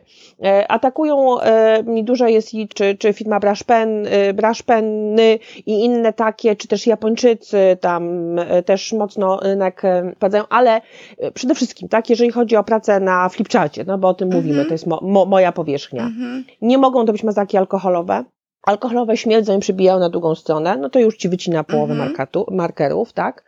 Druga sprawa, muszą mieć ciekawe i fajne kolory. Okej, okay, tutaj rzeczywiście konkurencja jest duża, bo dużo tych firm też wprowadza dużo fajnych, ciekawych kolorów, czyli innymi słowy, precz z chamską czwórką. Moja chamska czwórka stała się już kultowa, już ludzie o tym, jak tą Wika Brysia Borowczyk, chamska czwórka. Co to jest chamska czwórka? To są te cztery mazaki na każdej sali szkoleniowej. Czarny, ciemny niebieski, ciemny zielony i ciemny czerwony. Dlaczego one są ciemne? Bo one są po to, że jak się nimi pisze, żeby to było z daleka widoczne, ale do rysowania to to się nie nadaje. I dlatego wybieramy ciekawe, inne, fajne kolory, ale takie nasycone, takie, które z daleka widać. Teraz tak, e, ciekawy dobór e, kolorów. No i kolejna rzecz, ja uwielbiam grube mazaki, to znaczy takie, które piszą, e, zostawiają grubą końcówkę. Dlaczego? Dlatego, że dla mnie, dla trenera jest szalenie ważne, czy ja postawię kreskę, ona jest z daleka widoczna, czy ja muszę zrobić trzy kreski, żeby w ogóle widać było podkreślenie. E, to jest i efektywność mojej pracy, ręki, tak, i te, tak jakby, wiesz, w szczegółach. To tak jak, tak jak w sporcie, tak, kiedy już liczy się milimetki, liczy się strój, liczy się to, czy on jest bardziej obcisły, bo jest tam lepiej powietrze opływa i tak dalej, i tak dalej. Tak wszystko efektywnie liczy się na, na sali szkoleniowej. I te grube mazaki tak naprawdę, które uważam, że są taką, no dla mnie są najważniejsze, no ma tylko Neuland. No i znowu, tak, wodne, wymienne, w sensie wymienne poszczególne elementy, jeżeli ci się tam rozfafoslują te wkłady, tam zepsuje ci się ten rysik, to możesz go wymienić i przede wszystkim napełnialne są tusze, którymi możesz napełniać. I jak to wszystko zrealizujesz, to na flipcharcie tak naprawdę zostają ci tylko Noilandy. No można tam sobie kupić jeden czy drugi, jakieś tam mołotowe albo inne takie, ale one ci się wypiszą i na przykład już nie są napełnialne, nic z nimi nic e, nie zrobisz. A są alkoholowe, jak są alkoholowe, przebijają na drugą stronę. Wściekam się, kiedy zrobiłam flipchart, przewracam kartkę, a tam pod spodem drugi już jest do wyrzucenia, ma kropki, bo coś przebiło, tak? A, e, a tak naprawdę nie, nie o to chodzi. No więc ja pokazuję na warsztatach, e, czym pracować i co używać. Jakiś czas temu odkryłam pan pastele, też kolejna moja miłość, pozwalają dużo rzeczy robić. Ja wiem, że to może być dla wielu bajer, żeby ta z pastelami pracować na flipcharcie, ale naprawdę powiadam wam, tak? Możecie sobie nie kupować wszystkich kolorów, ale szary pastel sobie kupcie. Szary pastel to jest magia. Ja mhm. pokazuję po prostu, jak tą magię użyć. Zrobić trzy pociągnięcia pastelem i po prostu jest wow, a nareszcie to widać, tak? Bo odpowiednie zagranie tłem też powoduje, że pola tekstowe wychodzą na pierwszy plan, a przecież nam o to chodzi, żeby podać w sketchnotniku pewne rzeczy na tacy. Żeby ludzie nie musieli się doszukiwać, a gdzie to jest, tylko buch i to wszystko jest widoczne. Uwierz co, powiem ci, że umiesz obudzić jakiś zapał. W, w, w... Bardzo się z tego po, powodu e, cieszę. Mówię o tym, co jest moją pasją. Nawet jako marketer. Ja nie umiałam nigdy sprzedać gówna w papierku. Przepraszam, psz, może to wytnę. Nie. W każdym razie ja muszę wierzyć w to, co, e, ja muszę wierzyć w to, co robię. A tutaj zdecydowanie mam bardzo głębokie przekonanie o tym, że to działa, że to jest przydatne. I znalazłam moje ikigai, E, teraz nie otwieram kolejnych drzwi, kto chce, to niech sobie znajdzie, co to jest Ikigai, ale to jest takie właśnie moje złote miejsce e, na ziemi. Świat tego potrzebuje, e, zarabiam na tym, jestem w tym dobra i to jest moja pasja. I to jest właśnie to, to. I wszystkim życzę, żeby sobie odnaleźli swoje Ikigai. Tak, ja, ja odeślę do e, innego podcastu, gdzie jest właśnie na ten temat, więc. O, brawo. Tam będzie można sobie, tak. E, Kasia Stuż przy uchu bardzo fajnie o tym opowiadała. O Ikigai. Tak. Rewelacja, nawet ja podsłucham. Tak, Dobrze. tak, tak, więc, e, więc tutaj odeślemy. Dobrze, Gabrysiu. Powiedz jeszcze na koniec, zdrać chociaż jeden twój plan na przyszłość, bo mówisz, że masz mnóstwo pomysłów. Facylitacja graficzna to zdecydowanie jeden plan. Jest jeden plan, o którym nie mogę powiedzieć. Nie mogę, no wybaczcie, nie mogę powiedzieć. Powiem tylko ogólnie, że y, mój plan na wakacje, no nie wiem, czy się ziści, bo to też okazuje się, że wszyscy zawsze mówią, o, sezon ogórkowy, na wakacje nie ma szkoleń, no kurczę, się nie mogę opędzić od klientów na wakacje. Y, no ale dobrze, więc jeżeli wakacje mi pozwolą, to chciałabym napisać książkę, o. ale nie książkę taką pod tytułem y, bla, bla, bla, bla, bla, bla, tylko bardzo praktyczną. Taką ze ściągawkami, z gotowcami, z czymś, co można użyć i co się bardzo przydaje, ponieważ bardzo często mam taki feedback też od ludzi, którzy e, flipują, że owszem, przerysować to oni potrafią, ale sami stworzyć to już dużo gorzej. I właśnie też e, mam takie przekonanie, że na tyle już dużo wiem o flipcharcie i na, na tyle z wieloma firmami pracuję, że, e, że takie rzeczy i, i chciałabym, żeby to, to bardzo powstało. Chciałabym dalej rozwijać Go Academy. Mam takie też głębokie przekonanie, że to jest światu potrzebne i dzieci potrzebują i sketchnotingu, ale też i innych tych rzeczy, które uczymy na naszych e, kursach. No i życzyłabym sobie mniej pracy chyba, tak jak na to popatrzę, bo też mam takie wrażenie, że trochę przeginam, e, w tym sensie, że trochę za mało dla siebie, dla odpoczynku, dla, e, dla siebie samej i chciałabym trochę więcej umieć też z pewną rzeczy zdecydować, ale po prostu jest tyle ciekawych rzeczy w życiu, że ja jakoś tak, jakoś do tego wszystko się pali, jakoś tak nie mogę, no. Wiesz, no i ja już też nie mam 20 lat, więc mam takie wrażenie, że, że straszny mam apetyt na to wszystko, co się jeszcze w moim życiu może i zawodowo i, i nie tylko wydarzyć i może stąd stąd wynika to, że czasami tak, tak na takich wielu weselach y, y, tańczę. A może to jest właśnie piękne, że, że się chce, a nie tylko kapcie i seriale, tylko że jeszcze jest właśnie tyle nowych, ciekawych rzeczy do zrobienia. E, więc y, niech zostańmy w tym duchu, tak? Że to jest właśnie piękne, e, żeby, e, żeby się chciało. Ja zawsze generalnie dzieliłam ludzi, nawet jak pracowników rekrutowałam, to moja jedyna segmentacja, która była, dzieliłam pracowników na tych, którym się chce i których się nie chce. Tak. I zgadnij, z tymi pracowałam. No z tymi, co się chce, tak? Bo ze mną pracowałaś. No właśnie, no, to, tak? No. Nie, wiesz co, powiem ci tak, y, ja myślę, że nie masz co liczyć na jakieś właśnie takie odpoczywanie, bo tak Dziękuję ja, ci bardzo. ja, ja czuję, że tak samo jak ja, no po prostu my nie potrafimy. Nie, My- nie, to nie, no. to nie jest ten typ. Ja byłam teraz niby odpoczywać w Londynie, to zrobiłam prawie 100 kilometrów, nie? I Tak. E, I tak wyglądał mój odpoczynek, że faktycznie nie, nie, nie, nie pracowałam, nie sprawdzałam maila, ale ja nie, nie potrafiłam siedzieć i nic nie robić. Tutaj trzeba było chodzić i, i się fascynować tym wszystkim, co się widziało. No i widzisz, i tu znowu e, e, od, odnajduję prawie że siebie, bo właśnie wróci- wróciłam z Madrytu, gdzie z moimi mazankami, dziewczynami, z którymi stworzymy tą społeczność też praktyków wizualnych. e, Byłyśmy na takim europejskim spotkaniu e, kolejnym praktyków wizualnych i poza tym, że była konferencja, to przeszłyśmy, Klaudia liczyła, e, pozdrawiam Cię Klaudia, e, 42 kilometry, przy czym nie ukrywam, że to one chciały koniecznie chodzić i ja po prostu już w pewnym momencie zawsze krzyczałam za nimi, jak one za szybkie tempo, przepraszam, ale są emeryci na sali, może trochę wolniej jednak, nie? Ale mimo, że tam ja zgoliłam, to przeszłam z nimi te 40 kilometrów. Nogi mnie bolały, po prostu strasznie, ale jestem wdzięczna dziewczynom, że mnie tak przegoniły po tym e, Madrycie, bo ja już bym normalnie taksówkę zamówiła. Już były momenty, już byłam bliska tego, żeby gdzieś podjechać, a one nie, idziemy na pieszo. No i to jest piękne, to jest piękne, no. Tak, to jest tak jak Steve Jobs, tak? Jak się chodzi, najlepiej spotkania mieć w ruchu, O. bo wtedy się jest najbardziej kreatywnym. Mm. A tak jeszcze a propos No. ruchu, to polecam, e, wygooglujcie sobie tak, albo ty w linka znajdziesz na YouTubie, jest taki Aha. wykład, taki wykład, taka wypowiedź e, Willa Smitha, aktora, że jeżeli masz jakikolwiek problem, jakiekolwiek wyzwanie coś w twoim życiu, to są dwie odpowiedzi na to. A to jest running and reading. I on podaje bardzo fajny sposób, że na cokolwiek tego, no to go running, nie? A coś tam to reading, bo ktoś już miał ten problem, znajdziesz to w internecie. Chcesz przemyśleć coś tamtego? Go running, nie? I on running and reading odpowiedź na wszystkie problemy świata. Rewelacyjnie to, to przedstawia. I ja myślę, że jeżeli chodzi o reading, to ja nie mam z tym problemu. Ja mam problem z running. E, To jest kolejna rzecz na mojej liście tudusów, e, że tak powiem, na mojej bucket liście, ale ja jeszcze kiedyś wy, wystartuję w maratonie. No, czy to za to trzymam kciuki? Tak, bo kto mnie zna, to trzeba mnie znać, żeby wiedzieć o co chodzi. To jest taka po prostu za przeproszeniem, tak jakbym wam powiedziała, że y, skoczę ze, stra- z tego, ze stratosfery na przykład. To mniej więcej jest tego typu cel. Nie chodzi o to, że zobacz, zobacz Agata, ja nie wiem, że ja ukończę ten maraton, tylko będę się czuła na tyle silnie, żeby wystartować w maratonie, mm, żeby nie umrzeć po pierwszym kilometrze, bo to też trzeba wziąć pod uwagę. Ja jeszcze kiedyś wystartuję w maratonie, tylko muszę obok tego reading zacząć to running. Mhm. To, to o to chodzi właśnie, żeby mieć realne cele, żeby nie, nie za, narzucać sobie za dużo i, i po prostu wystartować, a nie, nie, nie skupiać się na wyniku takim. Jeżeli, jeżeli to nie jest jakaś nasza taka mocna strona. Tak A powiedz jeszcze, gdzie cię można znaleźć? Na Usynowie. A widzisz, mnie, mnie też, mnie też. Zobacz, patrz, no. Tak sobie pomyślałam teraz o tym running, że jakby ktoś biegał, mogłabym za nim biegać, to może bym się bardziej, bym się jak ktoś biega po ulicy, nawet się odezwicie, może będę za wami biegać, nie? Będziecie mnie ciągnąć i motywować. Dobra.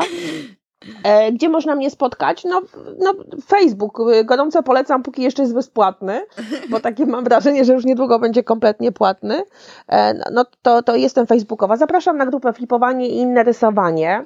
Zapraszam też i na, e, na prywatny profil, czy, czy na fanpage'a Gabriela Borowczyk Baba z Pasją. Tak jakoś kiedyś ktoś mnie tak nazwał i to tak przylgło. E, Na Instagram flipowanie.pl też e, zapraszam. Jakiegoś czasu e, kolega powiedział, dlaczego cię nie ma na Instagramie? To już było parę ładnych lat temu. Ja, Boże, kolejny social media do ogarniania, Boże i tak dalej. No ale posłuchałam Cię, Krzysiu Włodarczyk, po- pozdrawiam Cię bardzo zresztą, tak, bo to Krzysiek powiedział, znany Ci.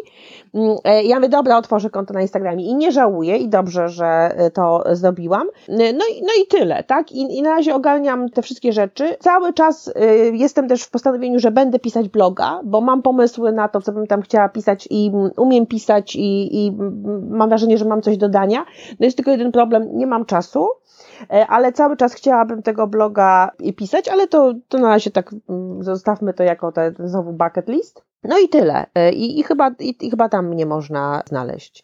Czasami bywam też na różnych konferencjach e, jako prelegent, ale e, to też tak, zawsze piszę o tym na Facebooku, więc jak gdzieś tam coś tam, to, to będzie można mnie tam znaleźć. A, jeszcze jedna rzecz, proszę Boże, szef bez butów chodzi. No jeżeli posiadacie dzieci w wieku 10+, plus, czyli 10 do matury, no to gorąco zapraszam do Go Academy, goacademy.pl. Mamy kurs w tej chwili Go Visual, Go Effective i Go Professional. Uruchamiamy też kursy wakacyjne, więc nie wszyscy przecież wyjeżdżają, poza tym wrócicie też czasami z tych urlopów. I żeby dzieciak nie siedział w komputerze, zapraszamy na nasze kursy wakacyjne. E, ja naprawdę mam głębokie przekonanie, że, że, że warto, że naprawdę warto inwestować w dzieciaki, w te rzeczy, których nie uczy szkoła. Ja też mam takie zdanie i, i ja żałuję, no. że ja czegoś takiego nie miałam, bo na pewno byłabym mądrzejszą osobą i łatwiej by mi... No przecież też jesteś, nie, no, jesteś mądra, Ale była, tak? mogłabym no może, być jeszcze mądrzejsza, wiesz. No może, ale poczekaj, przecież na flipowaniu zaczniesz robić sobie notatki wizualne z tych wszystkich mądrych książek, które czytasz, z własnych wpisów na blogu. Kochana, po prostu, normalnie wyszczelisz. No, czekam, czekam na to. Dobrze, Gabrysiu, ślicznie dziękuję, super rozmowa. Bardzo Ci też dziękuję, Agata. I jakoś tak, wiesz co, byłam przeziębiona, ale dodałaś mi tyle energii, że, że zaraz chyba zacznę obrabiać podcast, więc... Moją misją jest się dzielić. dziękuję, dziękuję, doceniam. Dziękuję ślicznie, trzymaj się. No hej, hej. Pozdrawiam wszystkich, papa. Mam nadzieję, że Gabrysia dodała Ci tyle energii, co mi. Prawda, że to niesamowita osoba, od której radość aż tryska? Przed naszą rozmową jeszcze nie byłam na 100% przekonana, czy takie warsztaty z flipowania, zrobienia flipów, czyli tam notatek graficznych są dla mnie. Teraz jestem tego pewna, że na kolejne warsztaty zapisuję się bez mrugnięcia okiem, oczywiście do Gabrysi. Mimo, że wciąż uważam, że prace manualne, a zwłaszcza rysowanie, nie są dla mnie. Jednak co szkodzi mi spróbować? Warto nawet dla samej zabawy i spędzenia kilku godzin z Gabrysią. Wierz mi, ta kobieta naprawdę dodaje powera. Coś o tym wiem. Jeśli zdecydujesz się też iść, daj znać, pójdziemy razem. Zawsze razem to raźniej, nie? Podczas rozmowy z Gabrysią nasunęło mi się kilka przemyśleń i takich małych wniosków. Może i ty także takie masz, a może masz swoje inne? Podziel się nimi koniecznie w komentarzach na Facebooku bądź też na blogu. Linki podam do, w notatkach do od tego odcinka podcastu. Co, co zauważyłam takiego, co mi się w głowie tak najmocniej zapisało, to to, że nieważne ile masz lat Nieważne, co w życiu robiłeś, nieważne, czy jesteś przyzwyczajony do pracy w korpo czy na freelancie, zawsze możesz spróbować odwrócić wszystko, tak? I zacząć robić to, co od zawsze gdzieś było tam mm, z tyłu twojej głowy, ale nie było na to czasu. Możesz rozwijać się w tym kierunku.